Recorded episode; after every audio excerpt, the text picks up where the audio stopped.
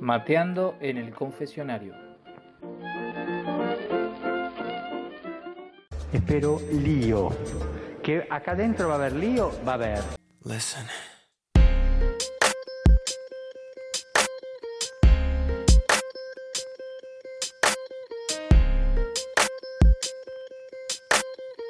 Watch this. These are my confessions.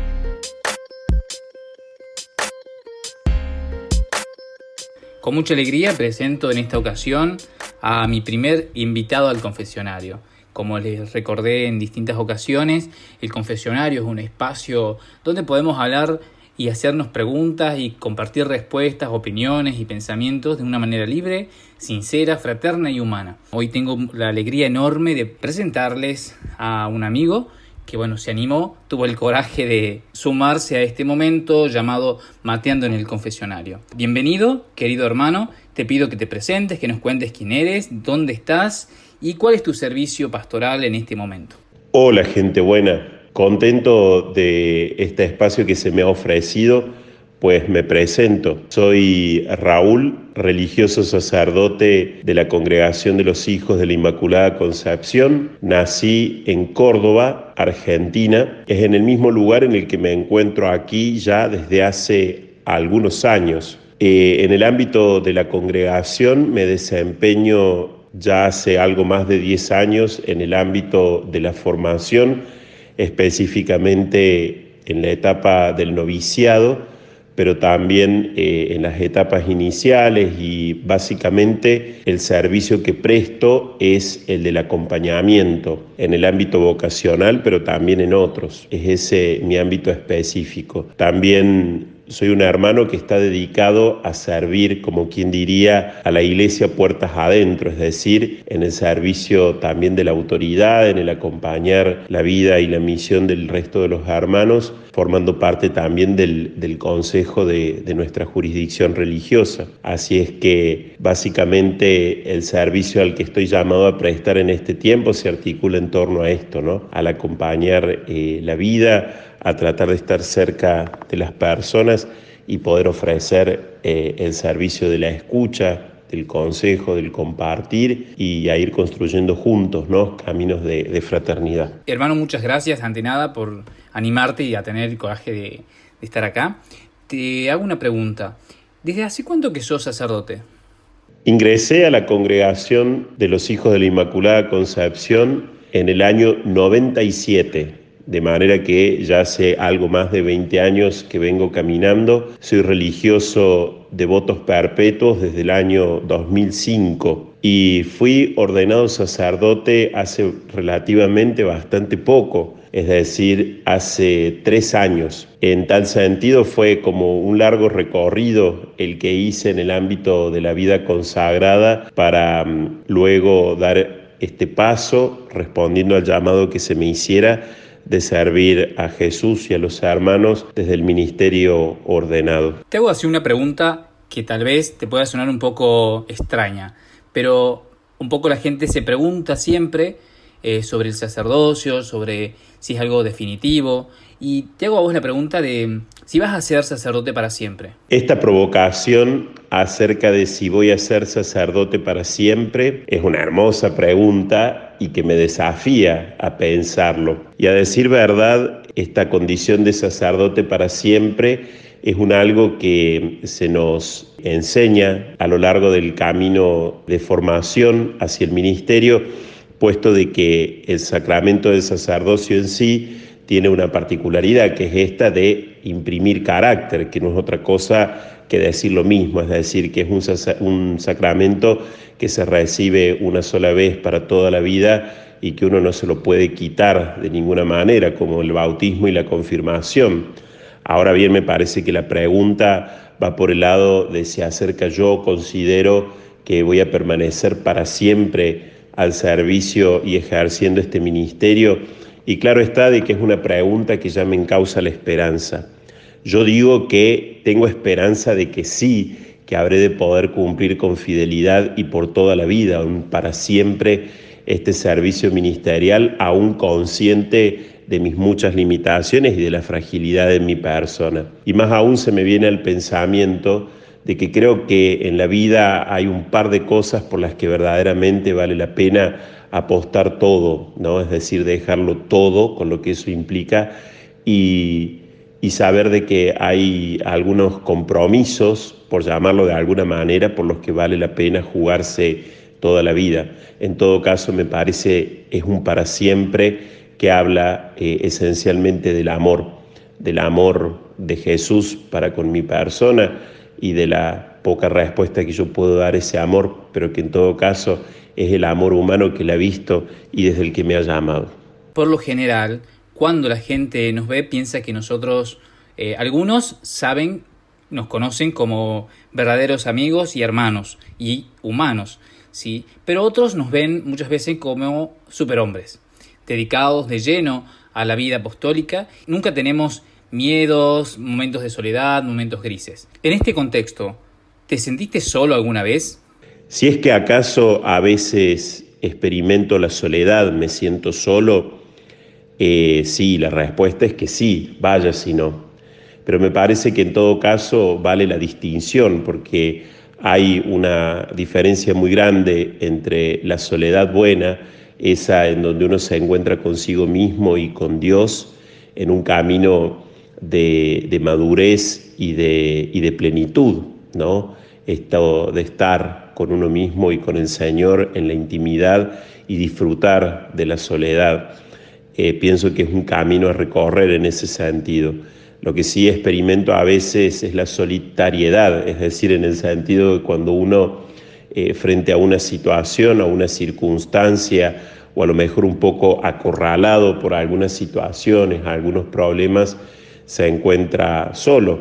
y no tiene a lo mejor a quién recurrir en la escucha eh, o a lo mejor eh, tratando de, encontrar alguna salida. Y digamos, es eso básicamente la, experiencia de soledad más, difícil. Y pienso que la forma de llevarlo es esencialmente eh, recurriendo a otras personas, es decir, en el sentido de que me parece que con el encuentro con el otro, un otro que devuelve la mirada, es que uno puede como eh, acompañarse, eh, dejarse escuchar, escuchar al otro y, básicamente experimentar la presencia de Dios que siempre está al lado de uno eh, en la presencia de la otra persona. En todo caso, supero la sensación de soledad en el encuentro con el otro y me parece de que eso parte también de esa eh, experiencia o del reconocimiento de que me estoy encerrando, que me aíslo y es allí cuando experimento eh, la necesidad de encuentro. Y mm, me parece que también si la pregunta va por el lado, si en mi condición de ministro experimento la soledad en cuanto a la ausencia de una familia, de una compañera, de hijos, de lo que fuera, si acaso la provocación va por ese lado? La respuesta sería que no, con mucha serenidad, puesto que por bendición de Dios pertenezco a una comunidad, una comunidad que es mi familia y que verdaderamente allí yo encuentro la presencia, el afecto, el cariño, encuentro personas que son realmente quienes eh, vienen a, a traer plenitud y completud a mi vida. ¿Y vos pensás que es posible vivir el celibato hoy? La pregunta acerca del celibato es de esas que provocan, que hacen pensar. Y en principio me parece de que en mi caso, y refiriéndome concretamente a mi experiencia personal, eh, no se trata solo del celibato ministerial o el que es exigido para los sacerdotes en general, sino que se trata de un voto de castidad hecho ya desde hace muchos, muchos años, es decir, más de 20 también con la primera profesión o en todo caso cuando siendo muy jovencito hice esta promesa o esta, este compromiso de poder eh, conservar mi vida dedicada a Dios. Y mm, la verdad es de que cuando uno se pone a pensar acerca de la posibilidad, de la capacidad, de si hoy es posible en todo caso vivir consagrado eh, en castidad eh, a Dios, y pienso que la respuesta se halla precisamente en el amor nuevamente. y no por usar una palabra así como trillada. Yo pienso que toda vez que me he abierto al amor verdadero, en la amistad, en las relaciones, cuando he encontrado eso que verdaderamente tensiona mi vida con pasión, un objetivo, un deseo, una búsqueda, en donde he encontrado en el rostro de los demás las razones que, justifican el porqué de este dedicarme exclusivamente al reino, creo que allí es cuando verdaderamente he podido experimentar lo que significa vivir con fidelidad la castidad. Claro está de que siempre se trata de una castidad, de una vivencia eh, probada, es decir, con sus límites, con sus momentos de mayor dificultad, pero sí, ciertamente que creo que es posible en tanto y en cuanto eh, somos capaces de amar. Y pienso de que si uno renunciara o se definiera, fuera por definición, que no es posible y estaríamos como renunciando a la posibilidad de amar esencialmente, puesto que me parece que se trata de eso, se trata de fidelidad, se trata de una capacidad que se halla en cada uno de nosotros de poder ofrecer la propia vida y darla así con generosidad eh, y vivir lo que uno asume con compromiso, con fidelidad, ¿no? Entonces, ya digo, me parece que mi experiencia en ese sentido eh, se articula en torno a la fidelidad de parte de Dios que me ha mantenido a lo largo de este tiempo, periodos así llamados de bonanza, de dificultad, de borrasca, como se llama en la vida espiritual, y un camino que se fue haciendo, bueno, con todos los matices propios de mi humanidad, pero que esencialmente eh, siempre se ha tratado de una cuestión de amor y una profunda necesidad desde muy joven de tener eh, siempre aquello que me conecte con la pasión, que me conecte con la vida, con ese elemento eh, que tensione.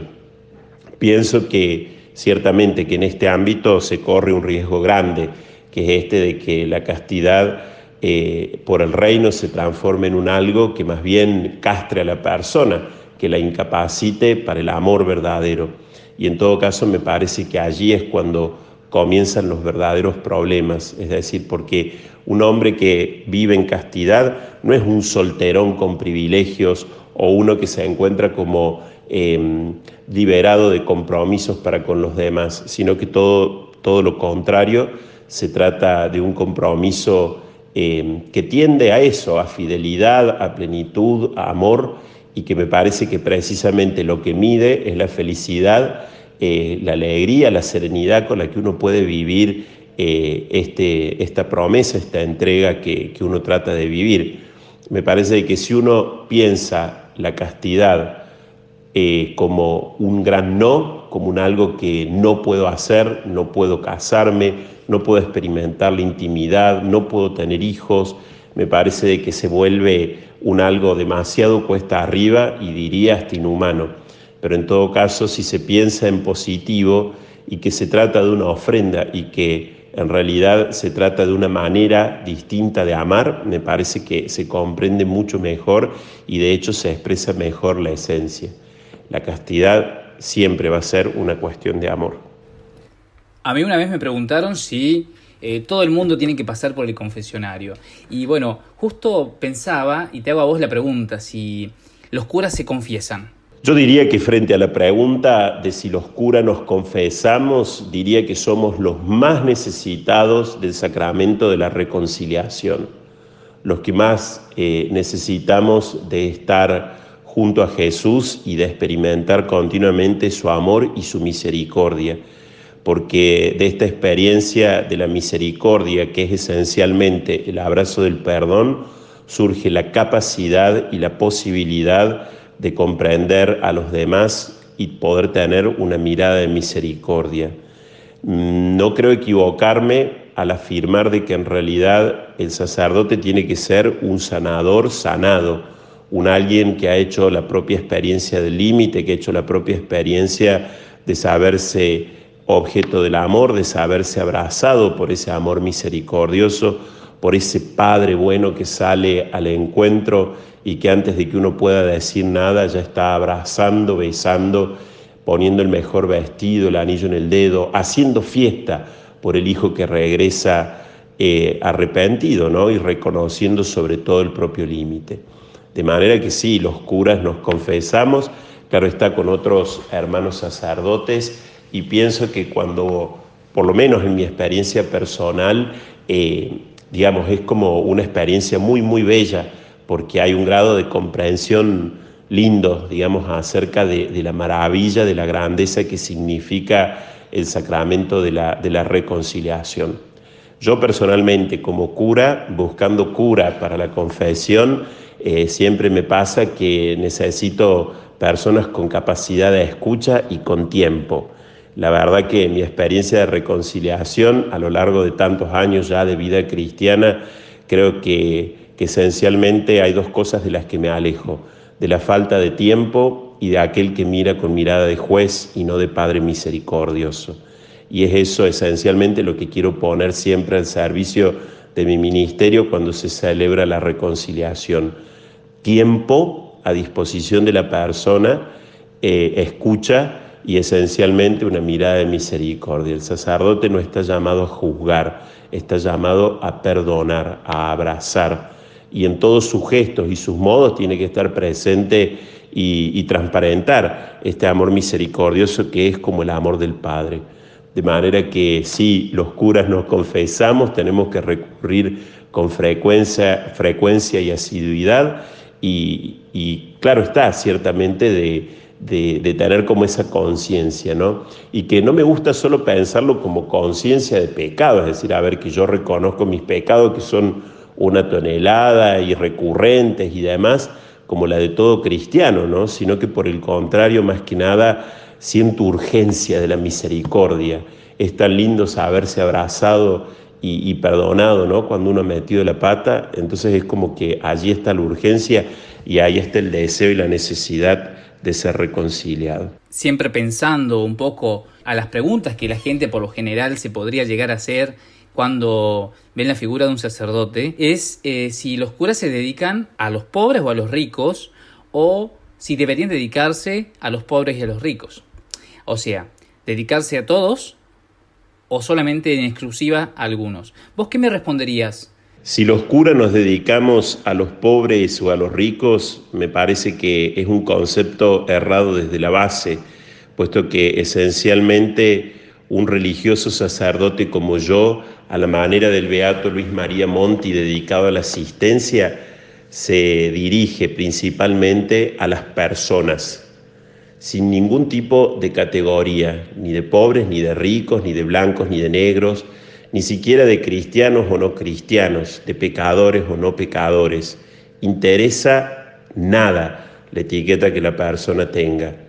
Nos dedicamos esencialmente a las personas y me parece que eso es lo que principalmente nosotros tenemos que tener como siempre presente, o en todo caso más que nosotros, que yo trato de tener presente con mucha humildad, procurando de vivir este don precioso que me ha sido dado es decir, si algo que yo tengo claro es de que el ministerio me lo confirió el pueblo de Dios y es al pueblo de Dios a donde se tiene que dirigir. Y me parece que en todo caso eh, no existen categorías, es decir, ni unos ni otros.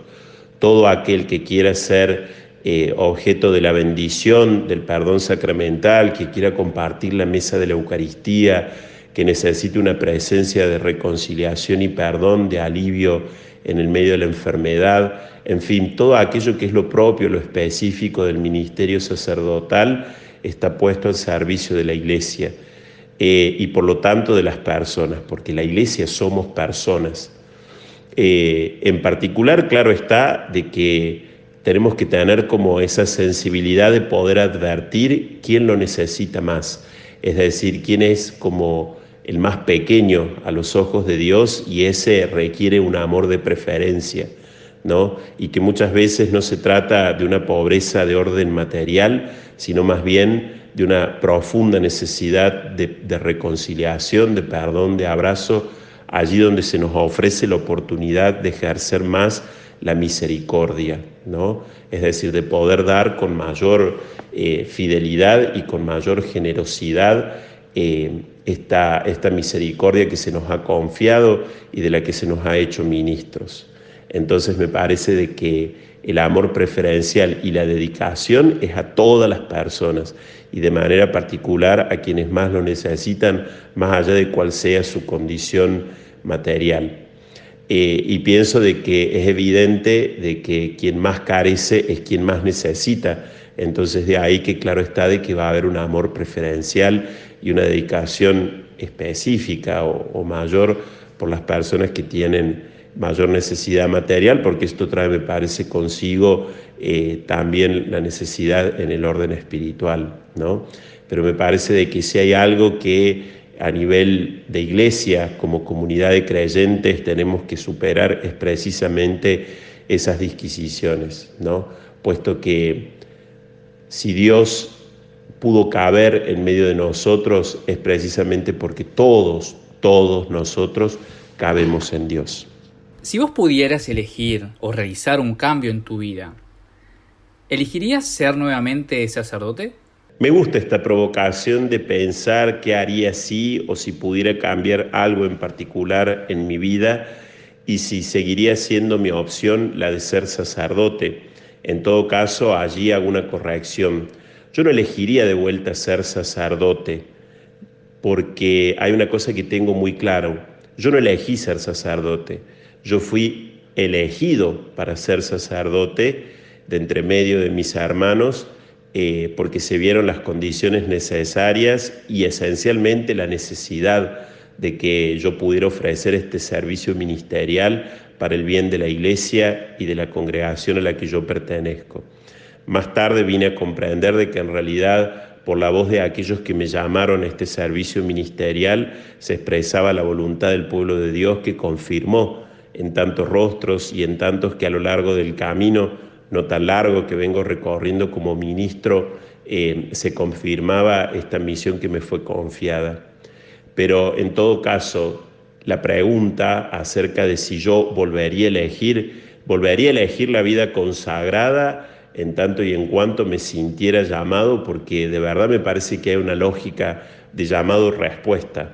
Yo pienso de que en realidad el Señor me fue indicando este camino fui advirtiendo algunos signos que me confirmaron de que el Señor me quería acá, pero esencialmente yo elegí creer en esta vocación. Yo soy un convencido de que tener vocación es querer tener vocación. Entonces hubo una serie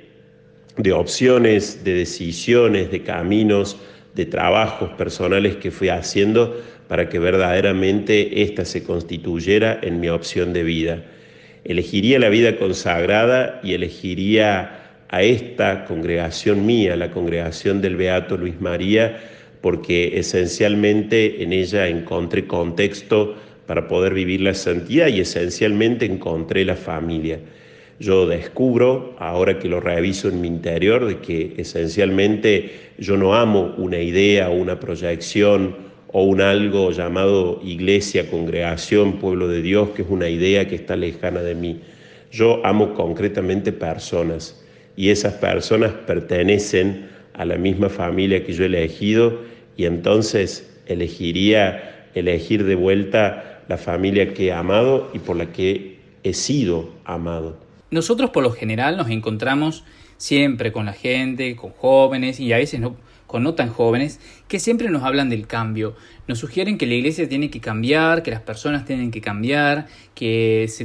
debe realizar un cambio, porque si no nos quedamos un poco solos. Eso es por lo general lo que se escucha cuando hablamos con la gente, cuando compartimos momentos serios y lindos de reflexionar. Ahora yo te hago la pregunta si vos crees en el cambio, en el cambio de la institución, en el cambio de la iglesia, y cuál sería tu actitud mientras esperas que se realice ese cambio? Bueno, una pregunta esta que se las trae, es decir, si acaso yo creo en el cambio y si esencialmente creo en el cambio de las instituciones y no tanto de las personas.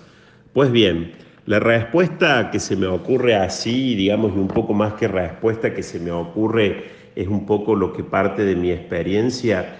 Yo pienso de que en realidad el cambio de las instituciones se obra en función del cambio de las personas. Es decir, porque el cambio en las instituciones, y si pensamos concretamente en una institución como lo es la Iglesia, que yo reconozco que sí es cierto que tiene lo suyo de institución porque lo necesita para organizarse y para poder vivir, pero por otra parte, al ser una comunión, una comunidad, un espacio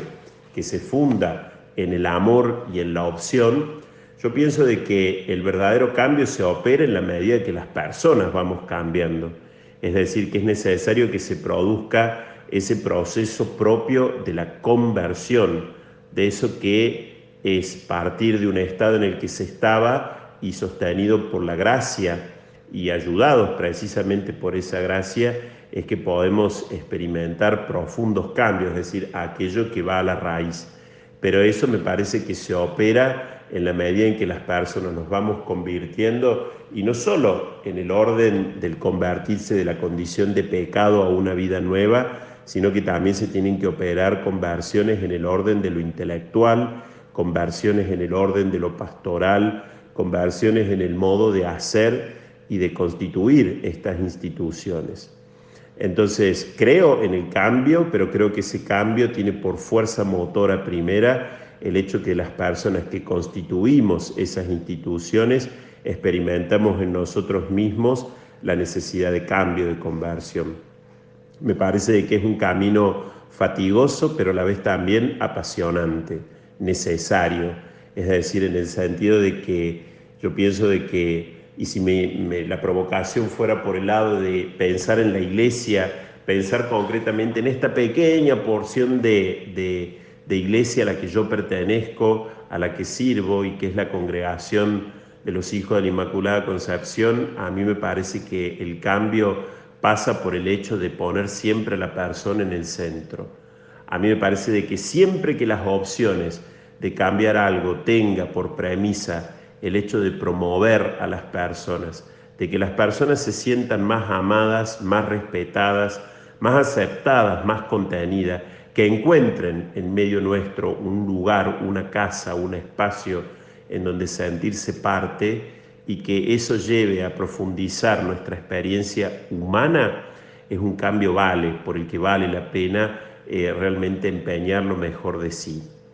En el mientras tanto, ¿qué voy haciendo? Voy siendo y procurando ser precisamente eh, motor de cambio. Es decir, porque a mí me parece de que es cierto de que de que quedarse en las estructuras, anquilosarse, ponerse cómodo es un camino expedito y muy fácil de recorrer. Es decir, en el sentido de que el propio pensamiento, el propio modo de pensar y hacer las cosas prevalezca por encima de la novedad es mucho más fácil y tenemos mucho más, muchísimos recursos eh, desde el punto de vista intelectual para justificarlo.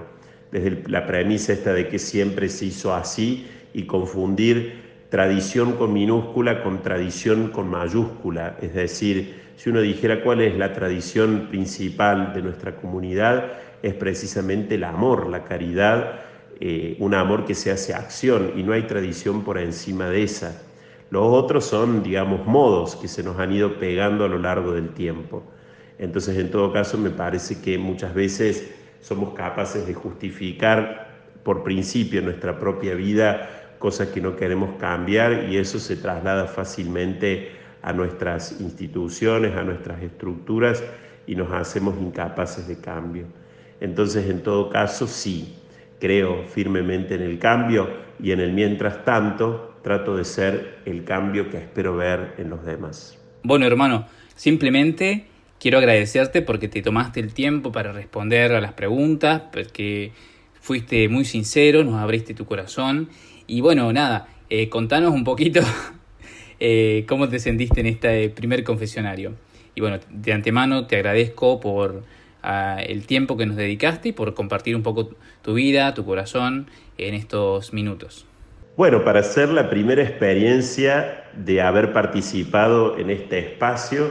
me parece muy interesante la cuestión de estas preguntas que provocan, que desafían a pensar y que en todo caso me parece que son más lindas cuando nos exigen abrir el corazón, exponerlo un poco y dejarlo en todo caso en las palabras para regalarlo, ¿no? Para entregarlo a los demás. Eh, estoy muy, muy agradecido, ¿sí? Y pido al Señor, bueno, que bendiga esta iniciativa para que quizás a lo mejor los muchos o los pocos, los que sean, que por este medio puedan escuchar una palabra y se sientan identificados, quieran continuar el diálogo, en fin, me parece que son espacios que valen en tanto y en cuanto ayudan a abrir eh, a hacer puertas, a, establecer puentes, a acercarnos, a hacernos más humanos, a ponernos más en contacto con los demás, ¿no? Así es que bueno, muy agradecido y me parece de que en todo caso,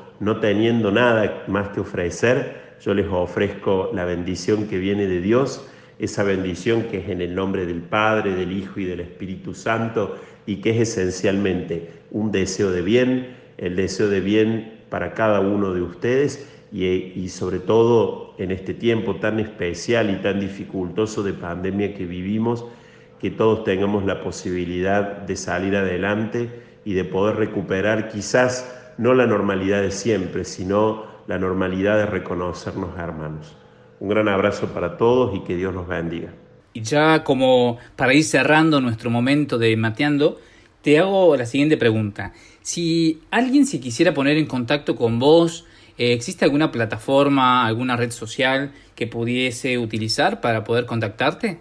Por la edad que tengo, no soy un nativo digital, es decir, no es que nací con las redes, pero sí, ciertamente que a lo largo del camino fui descubriendo la necesidad y me fui haciendo, como todos, al uso de estos medios. Y la verdad es que sí, como todos me engancho un montón y a veces me, me, excedo, digamos, en el consumo de, redes sociales y demás, eh, y paso tiempo, sí, sí, a veces me excedo también en, el uso del tiempo eh, en las redes. Eh, sí, me pueden encontrar, digamos, tengo mi, página de Facebook, que es simplemente hermano Raúl Senabeles, que es mi nombre,